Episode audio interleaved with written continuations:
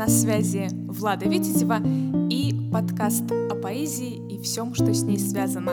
Ямпь, Харей, Птеродактиль. Этот выпуск последний в третьем сезоне, и сегодня я отвечу на самые популярные вопросы от слушателей. А поскольку тема современной поэзии оказалась раскрытой не полностью, начну с нее, а точнее продолжу – Именно продолжу, а не завершу этот разговор, поскольку современные поэты настолько разноплановые и распределенные территориально, что охватить всех в одном выпуске не представляется возможным.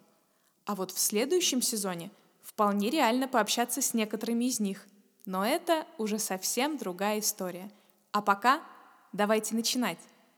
Как вы уже поняли, сегодня будет много занимательного и познавательного, так что подписывайтесь на подкаст, ставьте лайки и оценки, оставляйте комментарии и рекомендуйте тем, кому этот подкаст будет полезен и интересен. Начну с русского поэта и переводчика, литературного критика, филолога и педагога, родившегося в 60-х годах XX века – и скончавшегося после длительной болезни в десятых годах века XXI. Речь пойдет о лауреате премии Мориса Ваксмахера за перевод книги Рене Жерара «Козел отпущения» и премии Андрея Белого в номинации «Перевод» Григории Дашевском. В качестве примера его творчества приведу стихотворение, которое запало мне в душу еще и упомянутым цветом глаз. Именно в этом стихотворении 1990 года явно считывается мысль о важности взаимного принятия и понимания с любимыми, в частности, и миром в целом. Открытая концовка возвращает читателя к вечным ценностям, не сводить глаз с тех, кого любим. И здесь нет места розовым очкам, поскольку человек, в понимании Дашевского, не вечный ответ, а не вечный поиск ответа в потоке всего, что не. Не то, не те и не так. У метро. Посмотри, не мелькнуло ли «да» в, как всегда, опоздавших глазах? Нет, там карий закат, иногда светло-карий же страх. Дай пройти ее тихим слезам, фразам, паузам, пережидай, как не тех, поднимавшихся там. Пропускал — пропускай. Но пока оно не раздалось, и пока я не встретился с ним, от не тех, от молчания, от слез, разве я отличим?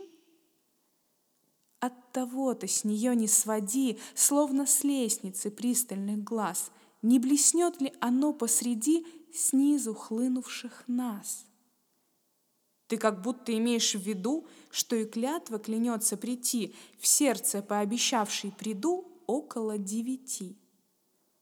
Для меня и для медлящих клятв нету этого сердца милей, так прилежнее, жалобней взгляд, с ними свидимся, с ней. Но привыкнув к навеки, к навек, им и жизнь проволынить не жаль — Мил, не мил, что для них человек, вздохи или печаль? Ждать и жить — это только предлог для отвода неведомо чьих, чтобы ты не спускать с нее мог глаз невечных своих. Поэзия и переводы были не единственными интересами Григория Дашевского. Он преподавал, писал статьи, и сейчас я остановлюсь на его рассуждениях об очень важном и своевременном вопросе – как читать современную поэзию.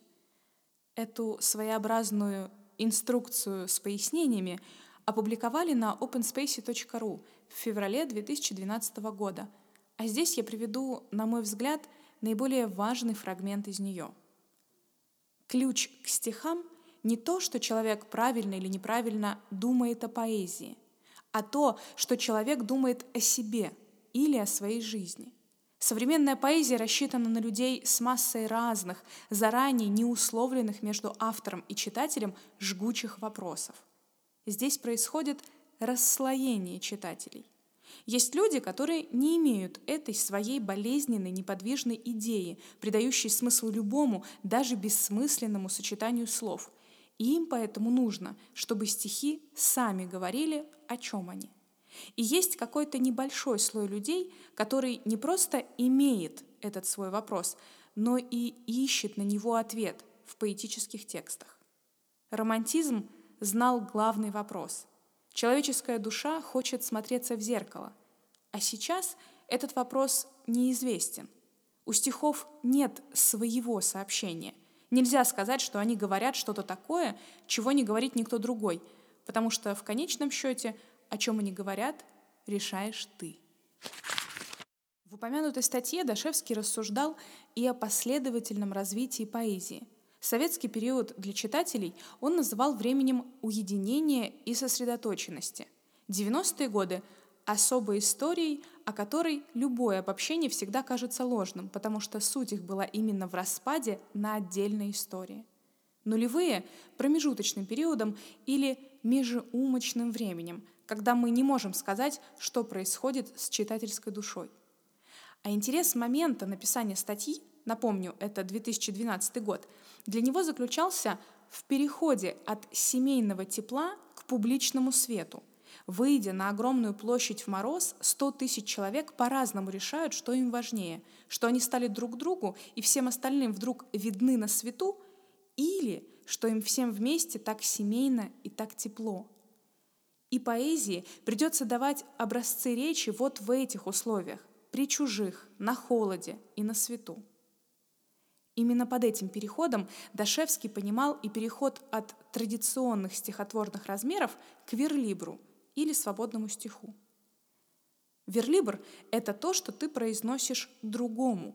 Верлибр — свою главную прототипическую функцию, имеющую в публичной речи, обращенной не к себе и не к милому или потенциально близкому, а к абсолютно чужому человеку может превратиться и во внутренний разговор, но он и туда внесет свою чуждость. Ты будешь говорить сам с собою уже не в ритмическом и отчасти внутриутробном убаюкивании размера, а как если бы внутри у тебя существовал холод и голод публичного пространства. Вот это пространство, голодное, холодное и освещенное, будет теперь создаваться параллельно – на площади, в суде, в парламенте, внутри человека и внутри стихов. Дашевский сам часто писал именно верлибры, и здесь я приведу его иронически-юмористическое стихотворение «Близнецы».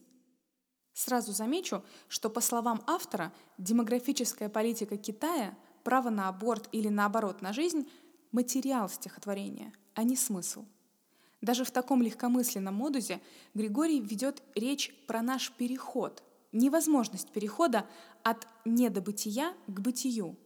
Кто виноват, что этот переход невозможен? Они, в данном случае Китай, или мы, девочки? Итак, близнецы еще внутри у фрау. В темноте смеются и боятся. Мы уже не рыбка и не птичка. Времени немного. Что потом? Вдруг Китай за стенками брюшины. Вдруг мы девочки, а им нельзя в Китай.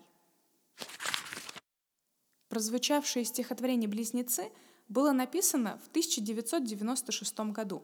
В этом же году ушел из жизни советский и российский поэт-пародист, бессменный ведущий телепередачи «Вокруг смеха» с 1978 по 1991 годы Александр Иванов – за счет литературных и поэтических пародий, шуточных эпиграмм и остроумных комментариев на письма телезрителей ему удалось создать атмосферу ненавязчивого и элегантного юмора для всей семьи. И сейчас представлю вашему вниманию пару вечно актуальных фрагментов из передачи «Вокруг смеха» 1980 года. И первый — это стихотворение московского поэта Владимира Кострова «Мой пес и я», и пародия на него — в исполнении Александра Иванова. Московский поэт Владимир Костров э, решил написать стихи о своей собаке. Это можно только приветствовать. Вот что Владимир Костров написал. «Витой веревочкой доверия ко мне привязан старый пес. Его глаза, глаза не зверя, все понимают наугад. Он верит в то, во что я верю, и рад тому, чему я рад я написал пародию под названием «Мой пес и я». Мой пес и я, нельзя словами нас достоверно описать. Есть много общего между нами, чутье и верность, ум и стать. Есть даже общее в обличии, не то чтоб сходство, а чуть-чуть, но ряд существенных различий я не могу не подчеркнуть. Не курит он, хоть это жалко, а то ведь мог бы угощать. Мой пес не ездит на рыбалку, денька на три, четыре, пять. Все понимает он отлично, но молчуном слывет зато. Он ест все то, что я обычно, но пьет совсем, совсем не то. Короче, лишена собака нам, людям, свойственных грехов.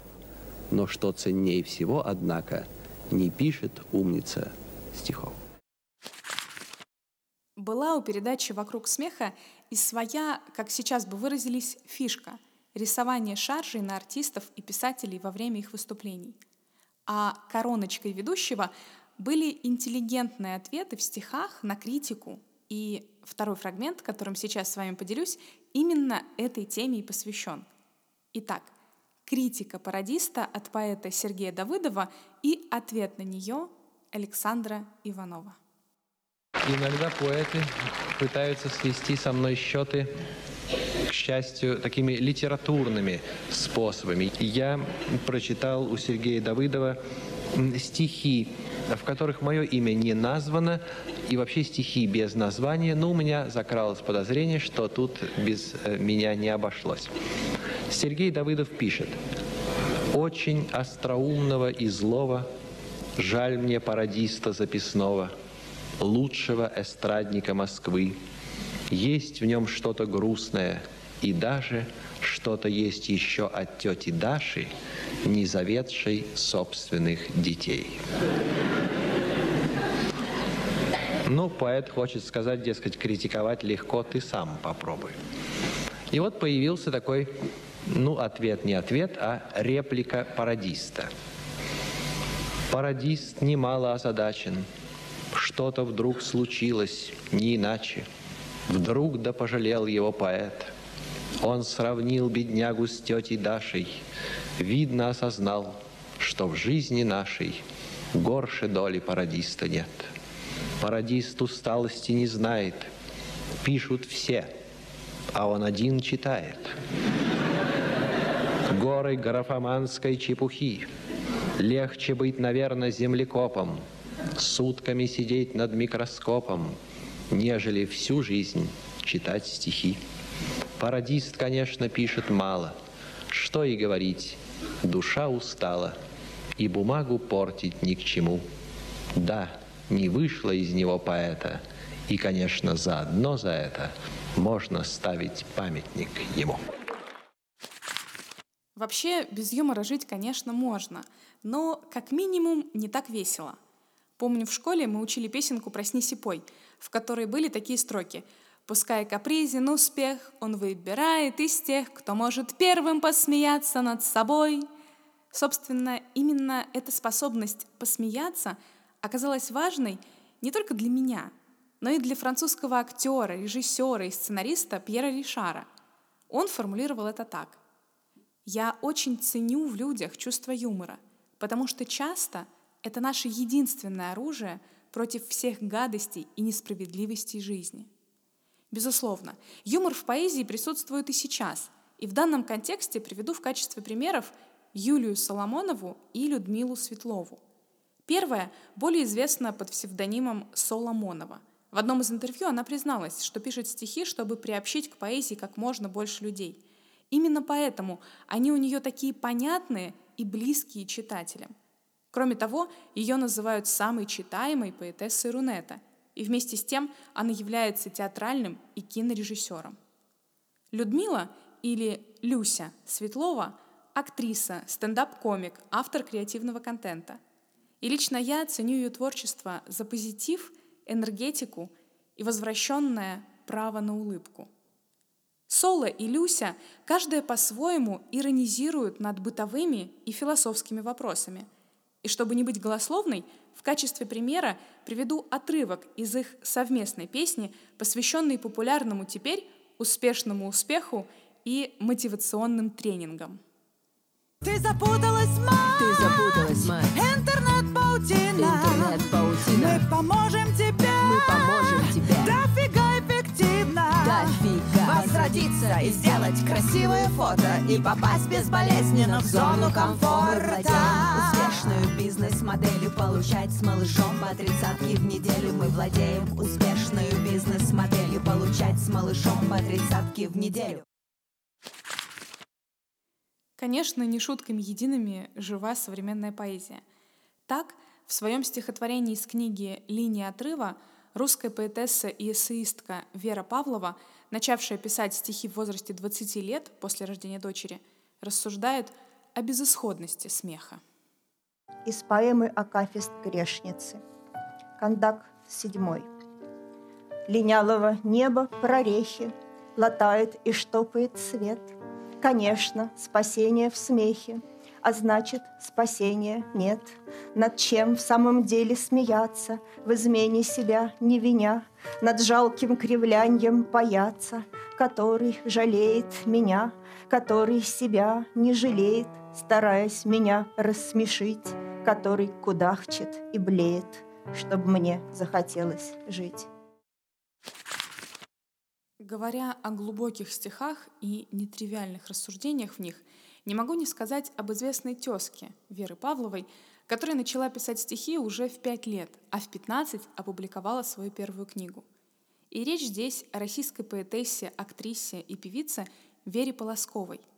Для наглядности приведу стихотворение с ее размышлениями о жизни в исполнении автора. А ведь это твоя последняя жизнь, хоть сама ты себе не ври, Родилась пошвырять пожитки друзей обнять перед рейсом. Купить себя анестетика в дьюти-фри, покивать смешливым индусом или корейцам. А ведь это твое последнее тело, одноместный крепкий скелет. Зал ожидания перед вылетом горним кущем. Погоди, детка, еще два-три десятка лет, сядешь да посмеешься со всемогущим. Если жалеть о чем-то, то лишь о том, что так тяжело доходишь до вечных истин — Моя новая челка фильтрует мир решетом, он становится мне чуть менее ненавистен. Все, что еще неведомо, сядь, отведай. Все, что с земли не видно, исследуй над. Это твоя последняя юность в конкретно этой непростой системе координат.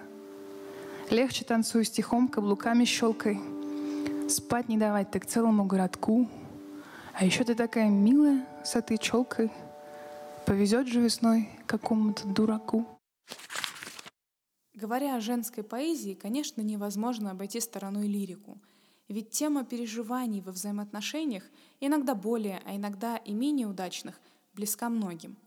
И здесь приведу стихотворение Веры Полосковой на эту тему «Тоска по тебе, как скрипка» в исполнении автора. Тоска по тебе, как скрипка, вступает с высокой ноты, обходит, как нежилые комнаты в сердце полости и темноты, за годы изнавождения распадаясь на элементы, став чистой мелодией из классической киноленты. Давай когда-нибудь говорить не словами, иначе, выше. О том, как у нас без руких нелепо и нежно вышло, как паника обожания нарастает от встречи к встрече, не оставляя воздуха, даже речи. Выберем рассветное небо оттенком, как глаз у хаски. Где-то не в этом теле, не в этой сказке целовать в надброви и благодарить бесслезно за то, что все до сих пор так дорого и так поздно. Спасибо. Спасибо. Я знала еще в начале, что уже никому не будет такой печали, такой немоты, усталости и улыбки, такой ослепительной музыки, начинающей со скрипки, пронзающей, если снишься лучом ледяного света, особенно в Индии, где все вообще про это, ничто не твое, ничто не твое, ни ада, ни рая нет вне тебя самого. Отпусти. Не надо. Переживания лирических героев очень точно представлены в работах русской эссеистки, автора поэзии и прозы, лауреата различных литературных премий Марии Степановой. В качестве примера прочту ее стихотворение «Ах, мама, что у нас за дворник?» «Ах, мама, что у нас за дворник живет в подвальном этаже?» его рассыпчатое имя не вспоминается уже. Уже не часто он, проклятый, выходит на горючий лед, железной шаркает лопатой, метлою острую скребет. Когда я утром одеваюсь и на работу ухожу, или когда я раздеваюсь и в ящик туфли уложу, в утробе тесного подвала, при свете ночи или дня, он все лежит, как покрывало, и бездна смотрит на меня. Ах, дочка, мы с тобой не знали, что наш пропавший Алексей живет в нетопленном подвале, полузабытый от людей. А что сама ты не узнала, что это твой жених и муж, так это жизнь, большая зала, по ней гуляет много душ. А что желтее апельсины, его нерусские черты, так это тоже объяснимо. И мы с тобой давно не те. Мы устарели, как трамваи, мы дотянулись до седин, а он, как лампа восковая, в подвале светится один. Безусловно, лирику пишут и мужчины. И чтобы, так сказать, выровнять баланс, в качестве примера приведу стихотворение русского поэта и прозаика, эссеиста и переводчика Сергея Гондлевского «Осенний снег упал в траву». Осенний снег упал в траву, и старшеклассница из Львова читала первую строфу шестого чувства Гумилева. А там и жизнь почти прошла — с той ночи, как я отнял руки, когда ты с вызовом прочла строку о женщине и муке. Пострел изрядно постарел, и школьница хватила лихо, и снег осенний запестрел, и снова стало тихо-тихо. С какой целью я живу? Кому нужны ее печали? Зачем поэта расстреляли, и первый снег упал в траву? Лично мне в этом стихотворении особенно цена отсылка к стихотворению Николая Гумилева «Шестое чувство», написанному в 1920 году, за год до его расстрела большевиками. В этом стихотворении поэт размышляет о нестандартном шестом чувстве, о его природе и необходимости для постижения мира и выражения его красоты. Прекрасно в нас влюбленное вино и добрый хлеб, что в печь для нас садится, и женщина, которую дано, сперва измучившись, нам насладиться. Но что нам делать с розовой зарей над холодеющими небесами, где тишина и неземной покой, что делать нам с бессмертными стихами? Не съесть, не выпить, не поцеловать, мгновение бежит неудержимо, и мы ломаем руки, но опять осуждены идти все мимо — мимо. Как мальчик, игры позабыв свои, следит порой за девичьим купанием и, ничего не зная о любви, все ж мучится таинственным желанием. Как некогда в разросшихся хвощах ревела от сознания бессилья тварь скользкая, почуя на плечах еще не появившиеся крылья. Так век за веком, скоро ли Господь под скальпелем природы и искусства кричит наш дух, изнемогает плоть, рождая орган для шестого чувства. Перед тем, как перейти к ответам на топ-3 вопроса от вас, мои дорогие слушатели и зрители, приведу стихотворение российской поэтессы Марии Протасовой «Штучные люди». Именно оно для меня созвучно с высказыванием американского писателя, поэта, литературного критика и редактора Эдгара По. Нет одиночества страшнее, чем одиночество в толпе. Не хочу никакой компании и великих, но общих идей. Мне дороже любого внимания одиночество штучных людей. Одиночество сердца под ребрами, одиночество – карандаша, в одиночестве нерастворенная, нерастраченная душа. Одиночество первой буквы, первой строчки простертой ниц. Одиночество всех беспутных и бездонно пустых страниц. Одиночество тайной боли и луны в черноте ночей. Одиночество ветра в поле, с детства знавшего, что ничей. Одиночество снов, метелей, рощи, если она пуста. Одиночество всех постелей, где не могут разнять уста. Одиночество за порогом и за самым шумным столом. Одиночество перед Богом. Одиночество костолом. Одиночество самоубийца. Вон из вырванных вен течет. Одиночество — единица, от которой ведут отсчет. Пусть оно всегда вне закона, пусть торчит, словно кол в пыли, но при нем глядят в миллионы окружающие нули.